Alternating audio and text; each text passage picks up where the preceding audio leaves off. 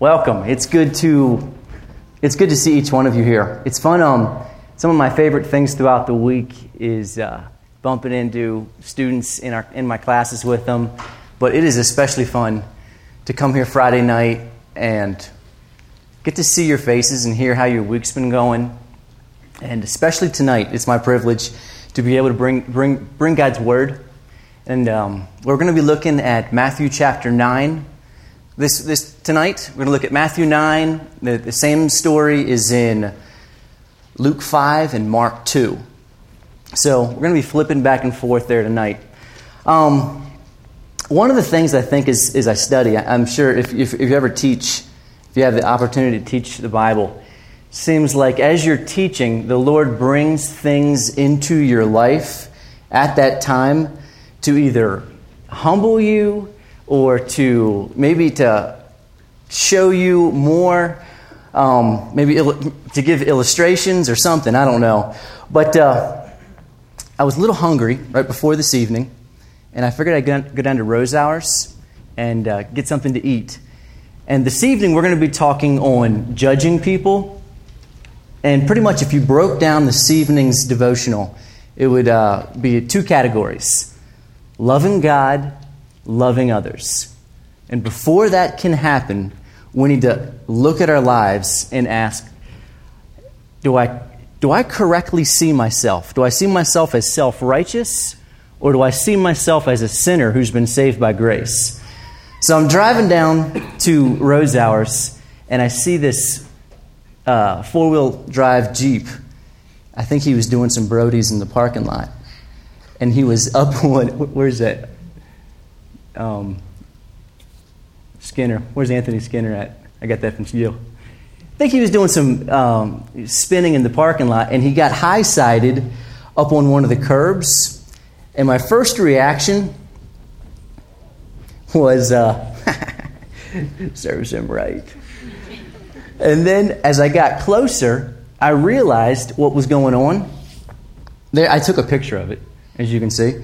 Um, he's stuck up on top of an electric transformer. And he's still in there. And this is a half hour before I first felt convicted for laughing at him. So I drove up, I drove by, and he's, there's this guy sitting in there. And now I'm like feeling a little bit more serious about the situation. And he's just sitting there, and an electrician is walking across the road, and he's waiting for them to turn off the power so that he can get out of his vehicle. And now I'm thinking, ah, oh, Lord, what a jerk me. And then the Lord, He brought this thought to my mind. You know, that is exactly, Andy, how you need to see yourself this evening. You are stuck. You cannot do anything unless you have my help. And I was looking at that guy's face in the car, and I was like, man, Lord, that, that is how I need to, to remember that I am. I need you, Lord, so much. Because without you, I'm just stuck in the Jeep. So he's the half hour passed by. I, I hope if, if you're here this evening and that's you, I'm sorry. but you know, I think the Lord brings this stuff into our life, and um, one of the things I pray for is humility. Stuff like that just totally reveals my own self righteous heart and how quick I am just to fall, to, fall into my sin. We're going to be, we're going to be looking at this more this evening. Um, Let's, why don't we pray, pray this evening together before we open up God's Word? Heavenly Father, you are always working. And you work in all these little situations, Lord. You use them as illustrations, Lord, to, to point out our own sinfulness. And you used silly things like icy roads, Lord, this evening just to, to remind me, man, I, I need you how quickly I can judge people.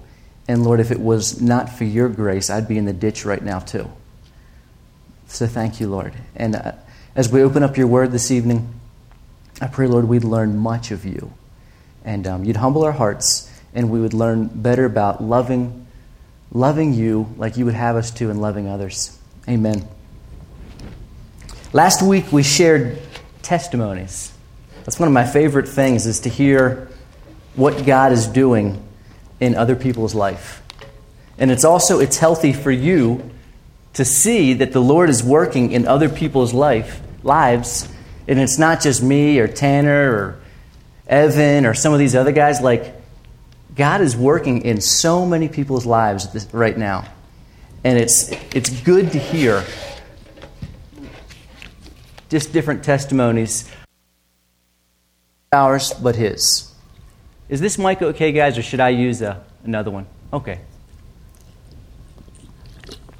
We're going to listen to another testimony this evening. Um, the testimony of the disciple Matthew. Matthew, um, who wrote the book of Matthew. In other accounts, he's been called um, he's been called Levi, the son of Alphaeus. But this evening, we're going to be looking at Matthew and his account of himself and how he came to know the Lord. So let's turn together Matthew 9.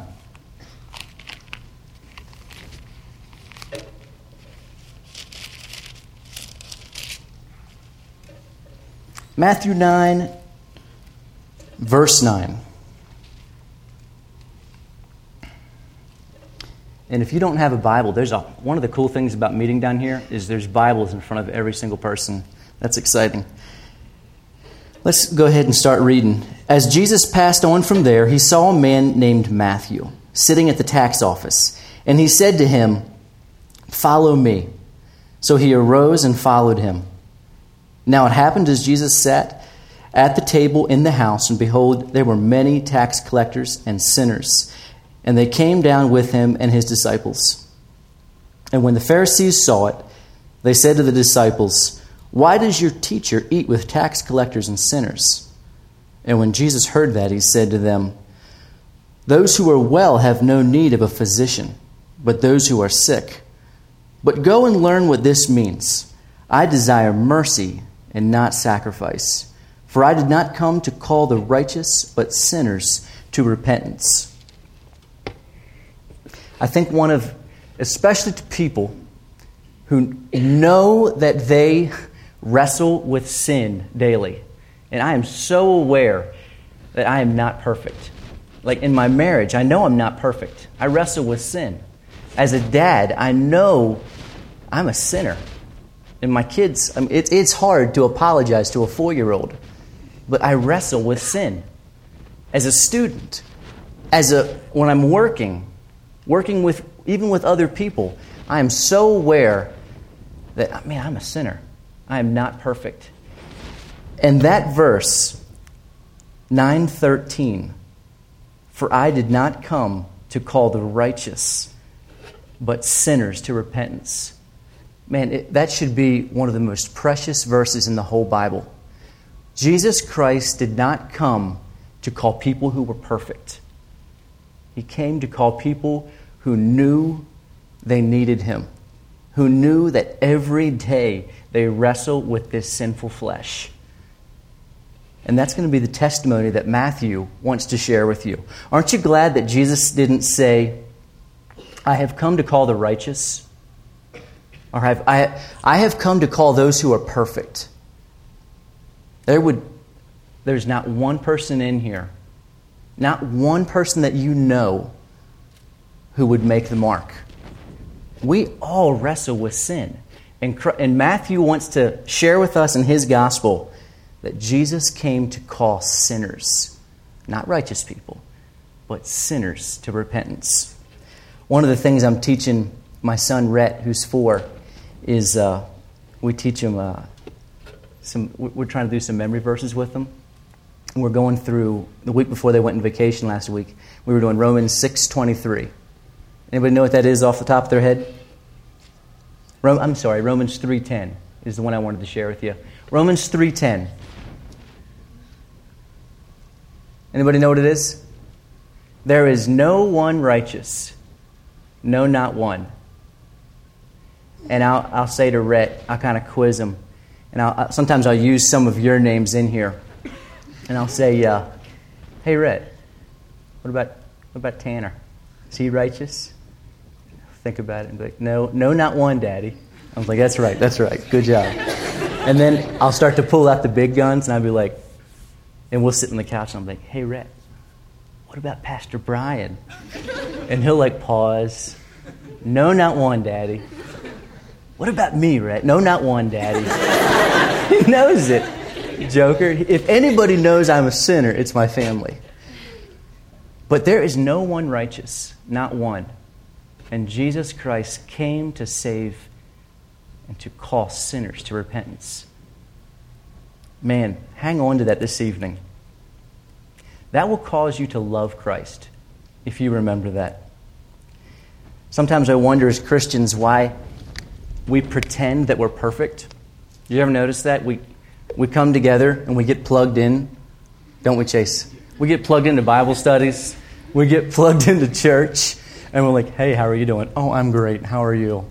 The best week of my life. I'm busy. I'm busy, but I'm good.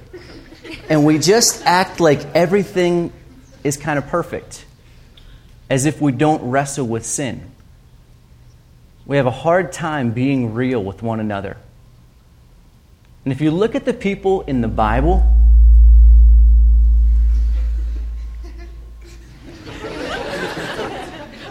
you better listen. Consider Paul. Did Paul hide his sin? Was Paul real? 1 Timothy 1:15. This is what Paul says, Jesus came to save sinners of whom I am chief. Man. Paul, really? Of whom I am chief. And it's not was chief, it's who I am chief. Matthew won't hide his sin either. Matthew wants to know who he was. And if you read the accounts of Matthew, Luke, and um, Mark, Matthew's the only one in this story who gives his name, his well known name. Like, it was common if you were to live in this part of the country to have two different names. A lot of the disciples had two different names. Matthew went either by Matthew or he went by Levi. The other two accounts of the Gospels, they mentioned the lesser known Levi, but not Matthew. Matthew, he says here in chapter 9, as Jesus passed on from there, he saw a man named me, Matthew. You guys have heard of me. I, I was Jesus' disciple, I walked with him. Matthew, that was me. And just to give you some context, Jesus has come up from Samaria. He's going up to Nazareth.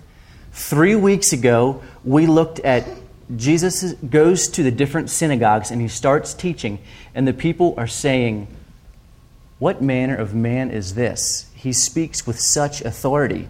And we looked at our words. Words matter. Do you remember that? A week later, Jesus moves on, I believe it was to Capernaum. And Tanner drew out that his, as his disciples watched him, one of the things they couldn't help to notice was Jesus habitually drew away early, early in the morning. He always made time and he prayed. He's right around that same area. He's by the sea. He's with his disciples, the ones he has so far. This is still pretty early on in Jesus' ministry. Pretty much the only disciples who are with him are probably Peter, James, Andrew, and John. And that's probably it. And he says, as Jesus passed on from there, he saw a, a man named Matthew. And Jesus is walking with his disciples, and the multi- he's teaching his disciples, and the multitudes are following. And he comes across this man named Matthew. Right away, Matthew owns it. He says, That was me. He should, he, I, I love that about him because that is our testimony too. A lot of times we try to hide our past. We try to pretend that, it, that we talk, um, try to make things look better than they are. In Romans 5, but while we were yet sinners, while we were still sinning, while we were still weak and helpless, like a Matthew, like an Andy, Christ died for us. Matthew, he wants to bring that right up front. Here I was, and man, was I a sinner. And he says, I was sitting at a tax booth. And I think a lot of times we don't quite get the. When it says tax booth, it doesn't mean, Nate, what you're going to go to tomorrow and start to look over your taxes and, and maybe they'll pay you some and maybe you'll pay them some. Like a tax collector in this day, they were people who were hated. Not just because they had to pay taxes, but because of how they had how they extracted taxes from the people. And um, Matthew says, There I was, Matthew, I was sitting at the tax office, and Jesus walked up to me. Why did they hate tax collectors? First reason the Jews believed that as a Jewish nation who followed God, that they should pay tithes to God and nobody else. So they did. But then they were under Rome. So Rome also taxed them. If they had Roman roads, they paid a tax. If there was a Roman bridge, they paid a tax. If there was if their wagon had uh, one axle, they paid that tax. If they had two axles, they paid double the tax, like we do, tractor trailers. If you have more than one axle, if you have a trailer behind it, you pay more taxes. It was the same type of principle. And the Jews did not believe that they should be under that. So they hated tax collectors. The second reason that Jews could not stand tax, re- tax collectors is because the people that Rome hired to collect the taxes was other Jews. It wasn't Roman citizens. You see, Jews would, would they'd get a, a Roman franchise, they'd set up a booth in a town, like a tax house, and they'd set it right near a major road, right where people would travel, and they would demand taxes from you. So when the Jews saw tax collectors, they saw them as traitors. Here are our own people getting money from us. Um, the third reason they hated tax collectors it was, it was how they got it. Because Rome said, okay, for taxes, you pay this much. And if you bought a tax franchise, everything over that, men, you keep. So what it did is it encouraged dishonesty. So the taxes were high, but if I was to go up, I would say, you know, this is how much Rome wants, and if I if I get any penny over that that I get, I get to put in my pocket. Tax collectors were known as deceitful. A lot of times the rich would pay them off so they could pay less taxes. And the tax collector still had to make his quota. So what he, then he would do is he'd go to the middle class and lower class citizens and he would extract even more taxes for them to make sure the quota was matched. And then on top of that, Rome backed them up. Every practice they did, every deceitful way they'd get money, if you didn't pay it, the Roman government would use whatever force necessary and they'd back the tax collectors up. These men were hated. So the first branch was just your general taxes. And then there was a second branch. Matthew was a tax collector. The second branch was called a mokhes, M O K H E S. And what that meant is a lot of times a mokhes tax collector would set up a booth and they'd pay somebody to man the booth. And it was kind of the catch all taxes. For instance, if you had a ship, if you had a fishing business, a mokhes tax collector would go up to your ship and he would say, I see you have a ship here. Um, what do you use your ship for? And the fisherman would be like, I, I got a fishing business. Okay, we'll chart, we're, we're going to tax your fishing business. Did you catch anything today?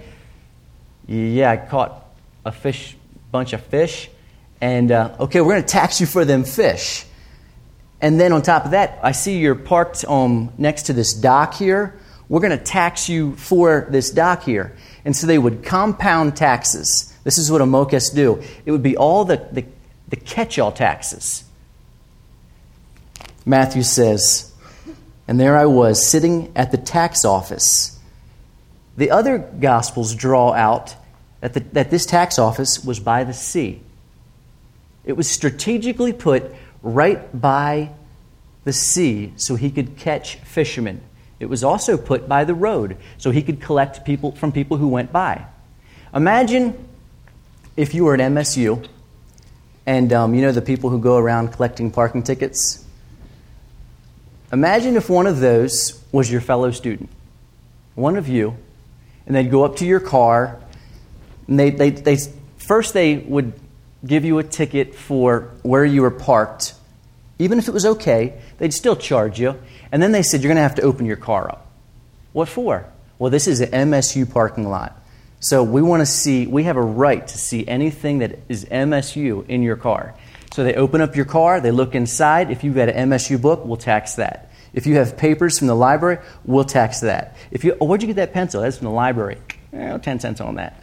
And they, uh, a mokhes tax collector could go through any, anything you had, private letters, to see if any of it was taxable. They, they had full reign to go through anything they wanted, and they did.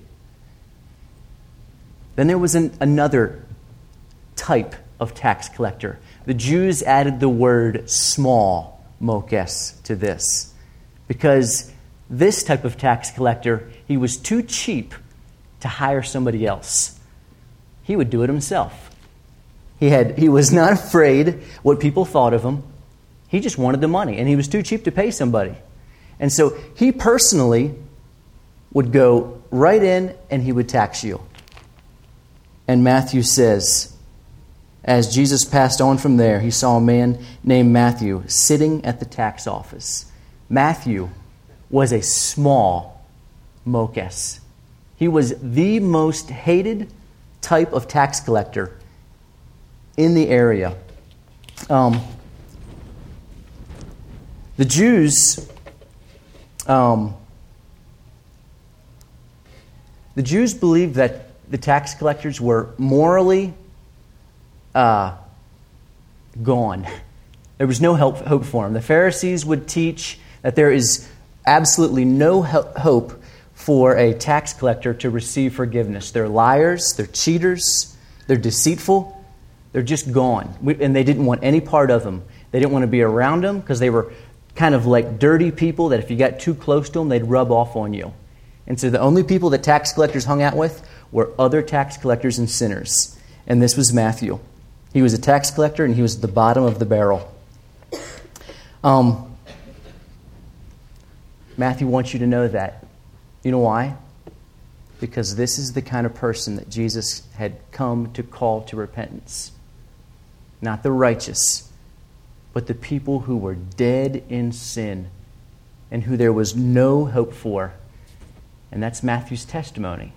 He says, I was sitting at the booth, deceitfully collecting my taxes, robbing from people who were my own brothers. And here came Jesus. And I knew, he knew exactly where he was. And Jesus says to him in Matthew 9 9, the same exact call that he offered others. He says, Follow me. It's the exact same words he used for Peter, James, Andrew, and John. It's the call, not to just like, let's go on a hike and follow me around, but it is, I want you to follow me and be my disciple. I want to teach you. And I think a lot of times we picture the disciples like they're just kind of sitting there, and Jesus says, Follow me, and they're thinking, Well, you know, I got nothing better to do today. Sure, I'll, fo- I'll follow you. But Matthew had known. Can you imagine living in that day and age, being a public scandal, socially an outcast, and you knew that you deserved it? And then, not that long before, John the Baptist comes along and he's teaching, Repent, for the kingdom of God is at hand. And Matthew knew the law, he knew God's word. And then shortly after that, here comes Jesus. And Matthew's watching all this happen, and he's hearing about Jesus casting out demons. He's hearing about Jesus healing people. And more exciting than all of that, and convicting, is Matthew hears and sees that this man is forgiving sinners. Man, Matthew, he is under conviction. Here comes Jesus. He walks up and he says, Matthew, I want you to follow me. The other uh, says that he got up and followed him. If you look at, uh, I think it's Luke, it tells how he followed him. Luke 5, it says, he forsook all. You know what that means to a tax collector? He's got a Roman post. If you leave the post, you think you can just come back tomorrow? No way. Rome is not going to be losing money. When Matthew left the post, he forsook all, he left it all. That is a beautiful picture of what true Christian conversion looks like. That's what it looks like to follow Christ. To see Christ as better than anything you've got. To see him as more valuable than anything you have going. To see Christ as I would leave, I would leave it all, Christ, if it meant following you. That's Matthew's testimony. He knew he was a sinner. He heard of Jesus. Jesus calls to him, and Matthew left it all. Later on in his gospel, he says, he records Jesus when he says, What does it profit a man if he gains the whole world? And Matthew had a lot of money. If he gains the whole world, but he loses his own soul. Matthew just left it. Man, I love that. Um, Matthew 9 and 10. Now, as it happened, as Jesus sat on the, at the table in the house, that behold, many tax collectors and sinners came and sat down with him and his disciples. Do you see what Matthew's first response is to his conversion? Luke 5:29 says he threw a great feast. His first response is when he is forgiven and he follows Jesus is I have got to tell my friends. And who were his friends? Other tax collectors, other sinners, other people that the Jewish community wants no part of, other people that even, even us sitting in here, we, we would, wouldn't have anything to do with them. Matthew throws a huge feast and he says, You've got to come and see this man that, I fo- that I'm following. This was Matthew's immediate mission field I think sometimes we think of mission fields as like a someday type thing. Like someday I'll go someplace and be somebody for Christ. But Matthew saw that his mission field was the people that God had put in his place right then. Like, don't overlook, don't overlook who God has put beside you, who, who you live with who you hang out with every day. Like that, that's where God sovereignly has you. If you're a Christian, that is your mission field. That's what Matthew did. He threw a great feast. He got them all to come in. He used his money, bought them a bunch of food, and said, You've got to hear this guy.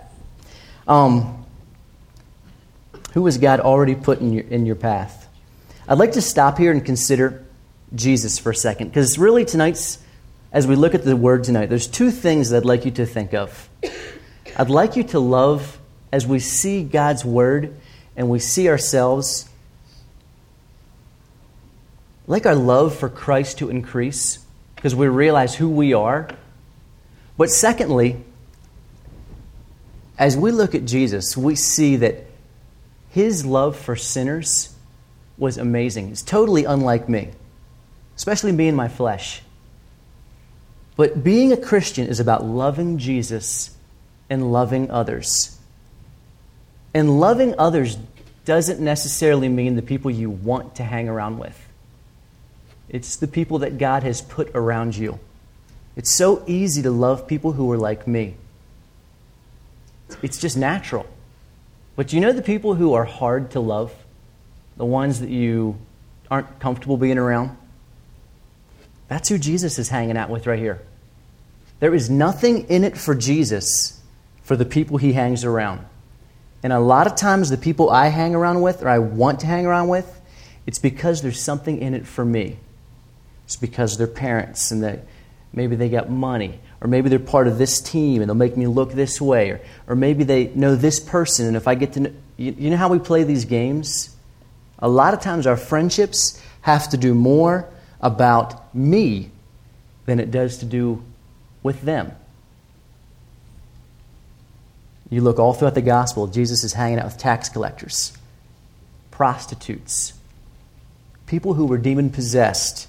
He was hanging out with lepers, people who nobody would touch because they were afraid of getting dirty, not only with disease, but also then they couldn't go to the temple. People who were sick, people who were handicapped. We studied Samaritans. He, hung out with the rich, he hung out with the poor, he even hung out with Pharisees. The Pharisees said of him, Jesus, you, you are no respecter of person. And they were so right. Like Jesus didn't look at a person what was in it for them. He looked, he loved people because that he knew they wanted and needed forgiveness of their sins. Man, that is, that, that is just not like me in my flesh. Um, that's what I want. That's what I want. I want to be like that also. It's also important to notice in Mark 2:15 when Mark gives his account, it says, "And they followed him." See, not only did Jesus just hang out with them, and what do you think they talked about? You think they just sat around and talked? I don't think so. Earlier in the Gospels, it says Jesus came and he preached repentance. I guarantee he was talking to these people who knew they needed a Savior, who knew they were in sin, and he lovingly shared the gospel with them, the good news. And it says, many followed. So here's my question Who do you hang out with? And then, secondly, what do they say of you? Like, do they love you? And here's what I mean not that we do things to make people love us, but is your reputation as a Christian, you go up to a person and they walk away, man, that guy sure was a jerk. Or he sure was, you know, he, how arrogant. Or, you know, he, he, he didn't even listen to me. Like Jesus gave them the truth uncompromisingly, but he loved them. And some of them rejected him totally. Think of the rich young ruler. Jesus told him the truth. The rich young ruler rejected him, and it says Jesus looked at him and he loved him. Like he still loved him, even if people rejected him. Like, can people say that of me? That I, I loved them and they totally disagreed with what I said, but there was something different about that guy. He was genuine. Is that your testimony with the people you bump into? That was Jesus' reputation, and I love that. And they followed him. All these people, Matthew came, these sinners, and they followed him. Let's go to Matthew 9 11. We're going to kind of flip the coin here. It says, And when the Pharisees saw it, when the Pharisees saw it, they said to the disciples, Why does your teacher eat with tax collectors and sinners? And don't here think that this is a, um, like the Pharisees are innocently like, like trying to ponder, why, why, why are you eating here? Don't you know these guys are tax collectors? What they're doing is being very deceitful. They're being very manipulative. I want to show that to you. But if you don't know that the Pharisees, they're supposed to be they're supposed to be the spiritual leaders.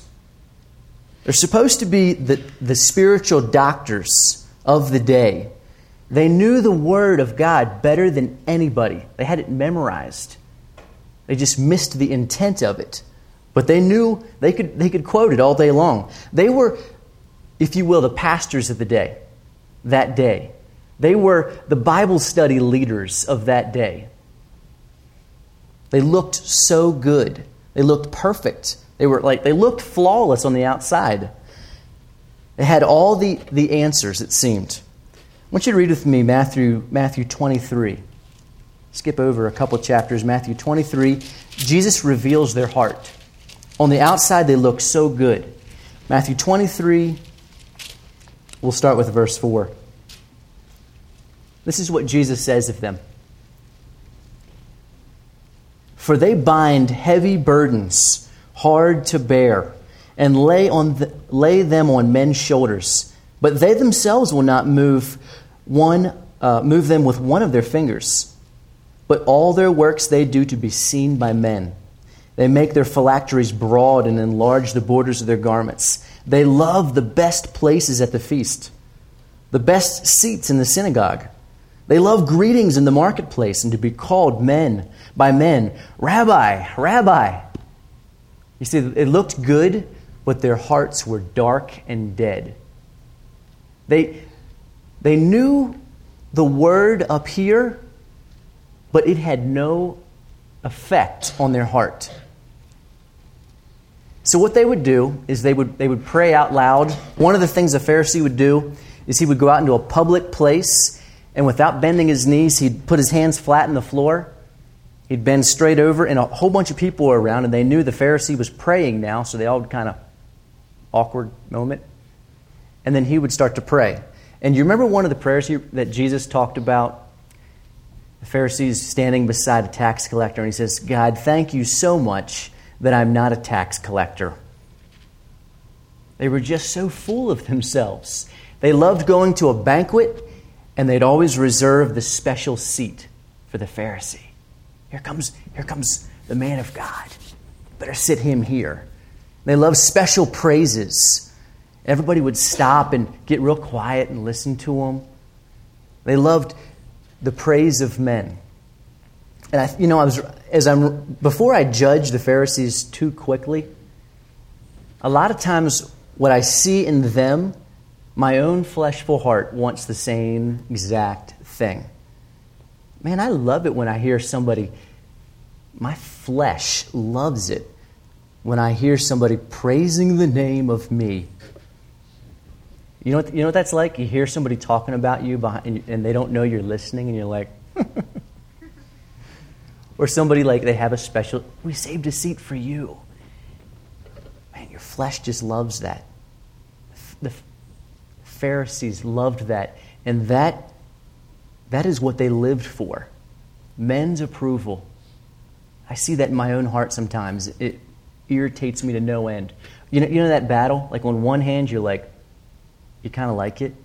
But on the other hand, you're like, God help me. I am such a sinner. It's that wrestling match back and forth. This is what the Pharisees lived for. And then on top of that, they would call the shots on other men, like the tax collectors. And if they deemed you unclean, if they said that you can't go into the temple, they could throw you out of the synagogue, how are you going to get forgiveness? The only way is to bring your sacrifices to the temple, and if they said you can't come in, sorry. So here's Jesus, okay? Oh, and by the way, there's this huge party. And guess who's not invited? The Pharisees. The Pharisees. Well, maybe they're invited, but everybody's following Jesus, not them. So you know this is kind of a shot to their pride. And so Luke 5:30 another account it says um, they complained to the disciples. The first thing we see about self righteous people, like the Pharisees, is they're cowards. Rather than going straight to Jesus and saying, You need to explain something to us here. These guys are tax collectors, they're cheaters, they're liars, they deceive people, they're unethical. Why are you eating with them? They don't go straight to Jesus. They go to the disciples and they begin to complain. The disciples have only been with Jesus for maybe a couple weeks. They're, they're baby Christians. And think about who the disciples were at that time. There's probably only four of them. Five now, Matthew. Peter, James, Andrew, and John. What did they do for a living? They were fishermen. They had a fishing boat. What do you think the reputation between, the possible reputation between fishermen and Matthew were. Do you feel that tension right there? Like, maybe it wasn't Matthew, but I guarantee that many a time there was a tax collector who had walked on to Peter's boat and said, Peter, where'd you get these nets from, buddy? He's like, Well, I got them over here. I'll take some of that and I'll tax you for your boat and I'll tax you for these fish. I'll tax you for this dock. And the Pharisees go up to the disciples and they, they, they begin to complain. Why does your master eat with these tax collectors? I mean, come on now, guys. Don't you remember? Do you see how they're deceiving? This is what self righteous people do. Rather than asking honest questions, they pick out people who maybe don't know Scripture that well. Or they pick out people who maybe they're young in their faith. And they start asking these deceptive questions. And that's exactly what they're doing here. They go to the ex fisherman. The second thing, the third thing, is they're totally blind the disciples or the Pharisees are totally blind to their own self-righteous pride. You remember Jesus points out they're praying in the marketplace, in public places. Lord, thank you that I'm, I'm, I'm not a sinner like these Pharisees, like these tax collectors. They're totally blind that they're full of pride, which is just as worse, and if not the root of all sins and they are just wrapped up in it.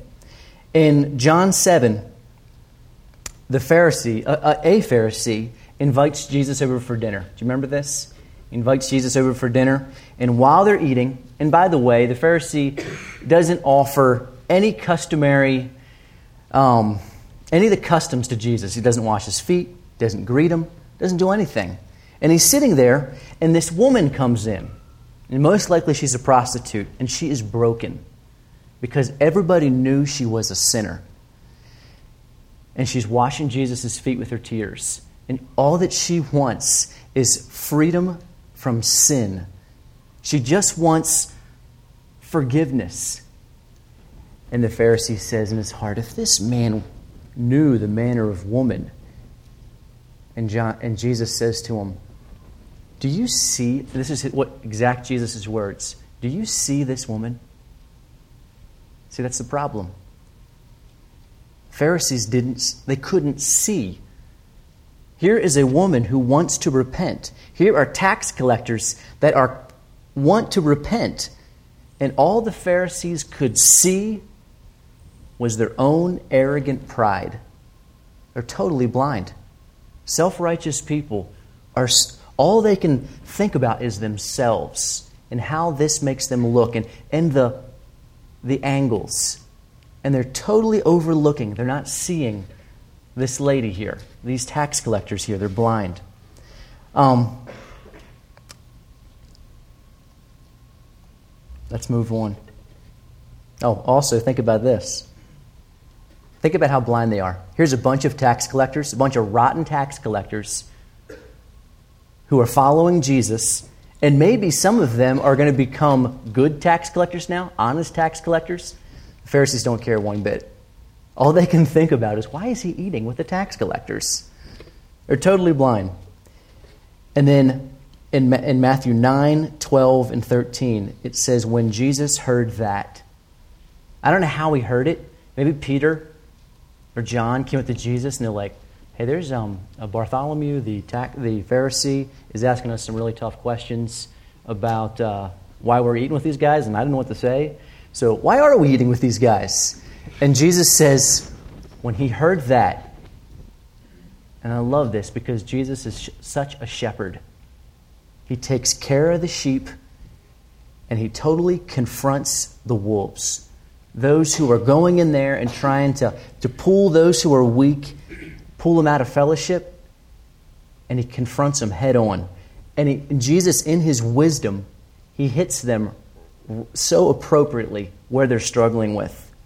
When Jesus heard that, he said to them, First, those who are well have no need of a physician, but those who are sick. So, what's, what's he saying? Here's the Philistines. Keep saying the Philistines. The Pharisees. Philistines are off to the south. Don't worry about them. The Pharisees Um, the Pharisees are supposed to be the spiritual doctors. They're supposed to be the ones who are taking care. They have God's word. They're supposed to be taking care of the people.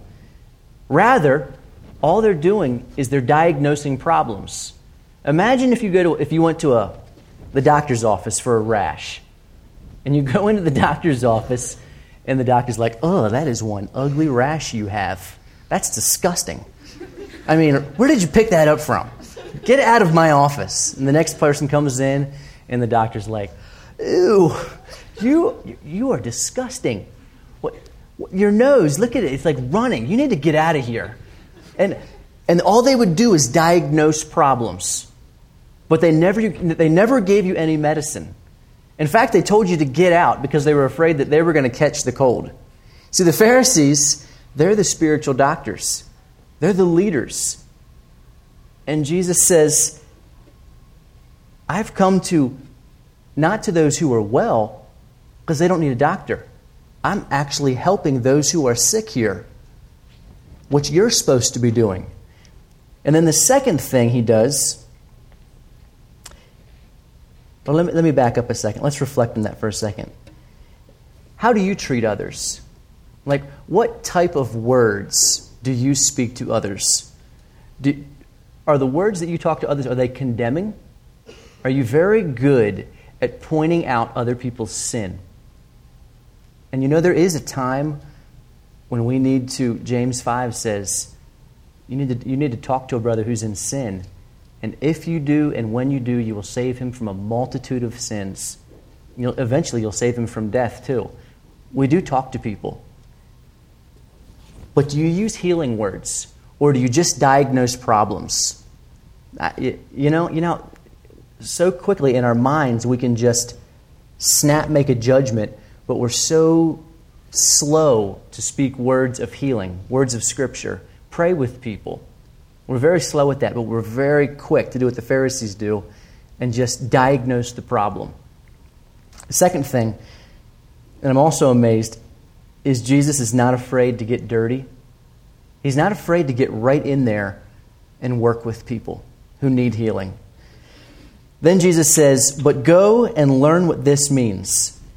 That phrase there, but go and learn what this means, was a rabbinical phrase that means go read your Bible and study, and you're going you need to you need to see what this means. It's what the rabbis would use. Jesus said to them, "But go and learn what this means. I desire mercy and not sacrifice." And when he said that, he took them back in their history to Hosea 6. He says, But go and learn what this means. I desire mercy and not sacrifice.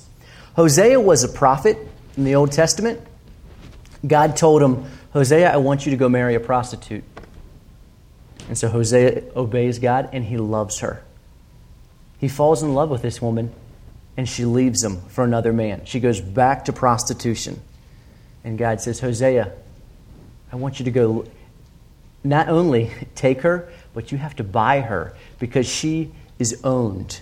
She had sold herself into prostitution. And he says, Go and love that woman and buy her out of it, just like I've done for Israel. You see, the, the Pharisees' history was not perfect. The Israel nation, they were God's people and God loved them, but again and again they left. They left God, and God, come back to me. And if the Pharisees could remember this, how God is so merciful He's so kind. Shouldn't we be the same way?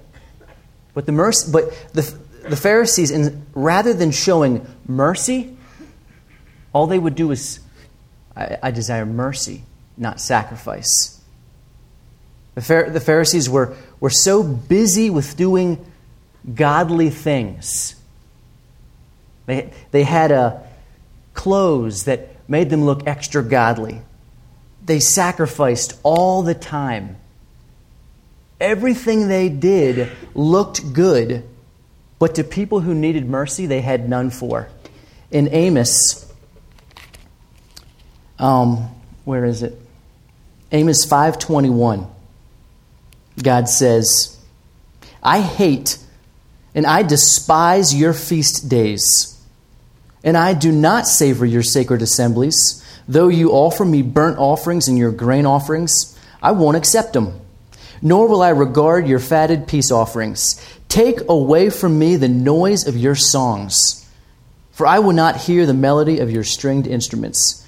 But let justice run down like the water and the righteous like a, like a mighty stream. You see, the Pharisees, their outward appearance is they're doing things for the Lord, and God says, I don't want any part of it.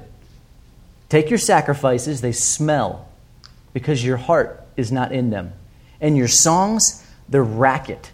I don't want to hear them because you're just singing before men and not before me. When you should be merciful, you're too busy living before men. That's, um, that's a good question for us as Christians. Is first, are we quick to show mercy? Or are we quick to condemn? Has our theology, what we're learning, has it made it through our thick skull and changed our heart so that we are soft hearted to other people? A lot of times, and especially if you have taken classes, going to Sunday school classes, You've been to church your whole life. You know the scriptures, and you know them well enough that you can point out sins in my life and sins in, in other people's lives, but it has no impact on your heart. You're very good at diagnosing. But when you should be merciful, when you should be loving, God says, I don't want your sacrifices. Your songs are noisy. Take them away. That, that's, that is very convicting to me.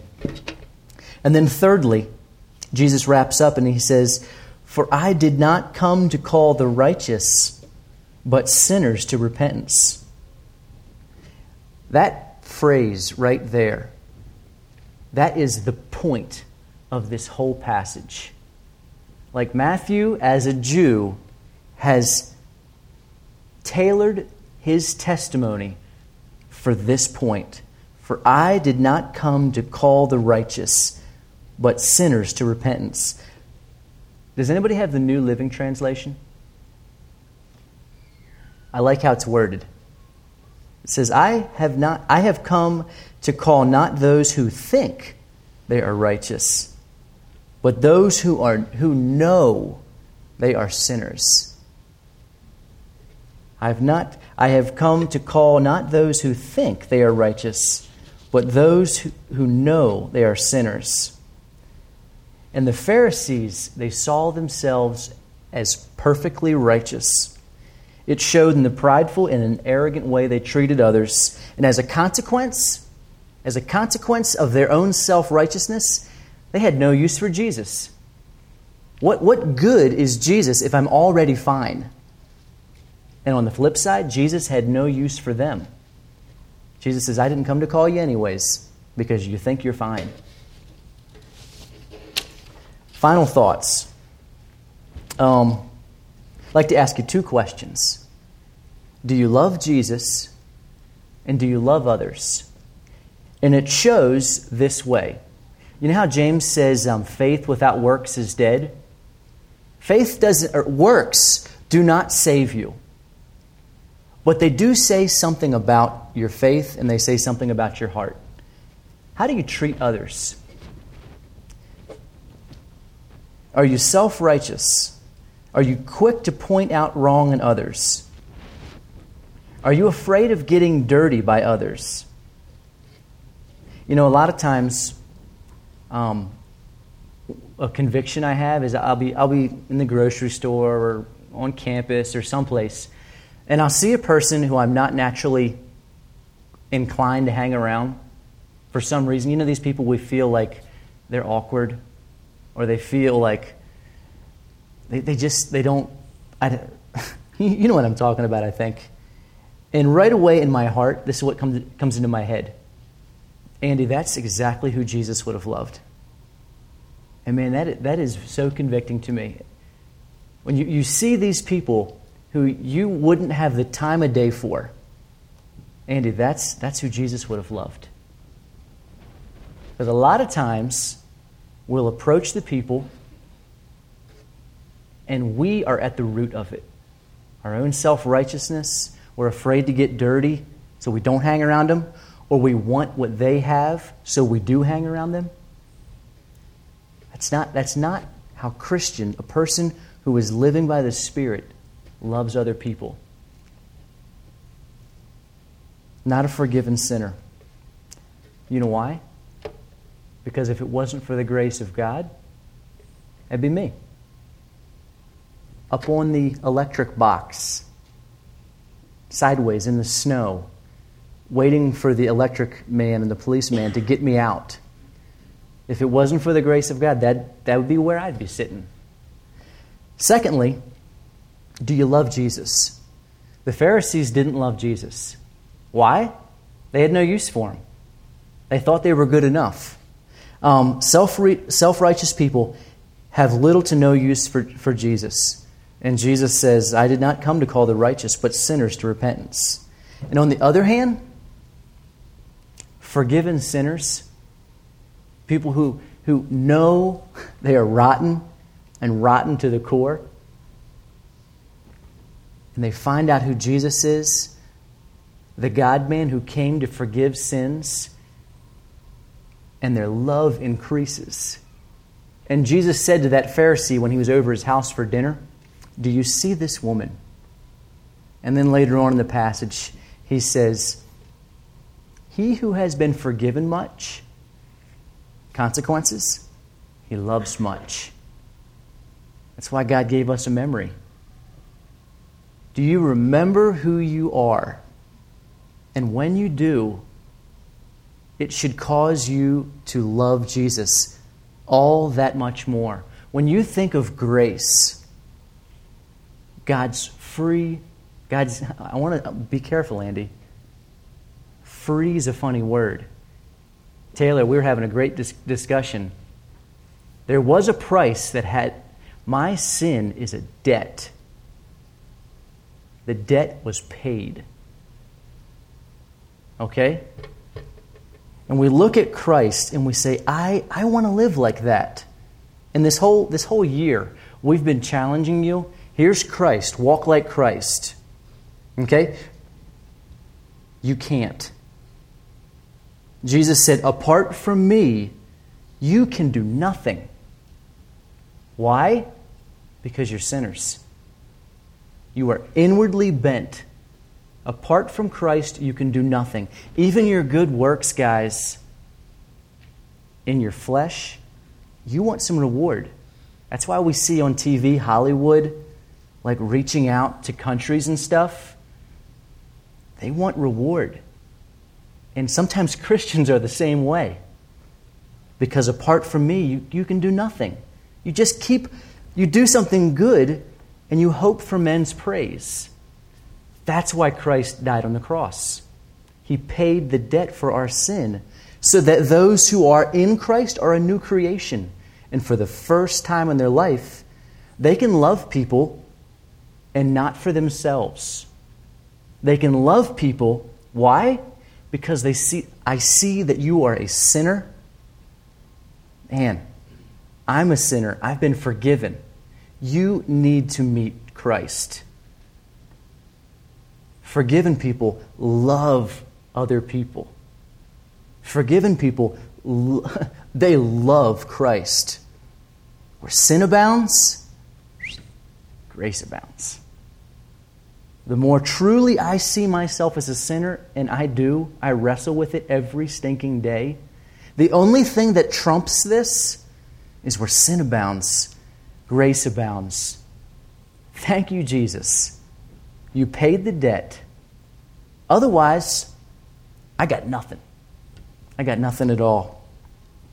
Jesus summed up, how did he sum up the whole law? Two things love the Lord your God with all your heart, your mind, and your soul, and love your neighbor as yourself. Loving God, loving others. And this is, this is what Matthew, his point in this, in this passage here. We're going to close up here. I'm going to ask the guys in a couple minutes here to come up and lead us in worship, lead us in some more singing. But uh, let's pray. What I'd like you to do this evening, just take a couple minutes um, in quiet, reflect, ask yourself two questions. Do I love people? Is it evident in my life? And, and if it is, praise the Lord. If it's not, why not? And then, secondly, is Christ my trophy? Is he more valuable than anything else? Would I be willing to leave it for him? And if not, why not? A lot of us, we need to really think about our, our self righteous condition. Scripture says there is no one righteous, no, not one. Um, Evan, after a few minutes, if you could just lead us in some singing. Thank you, bud.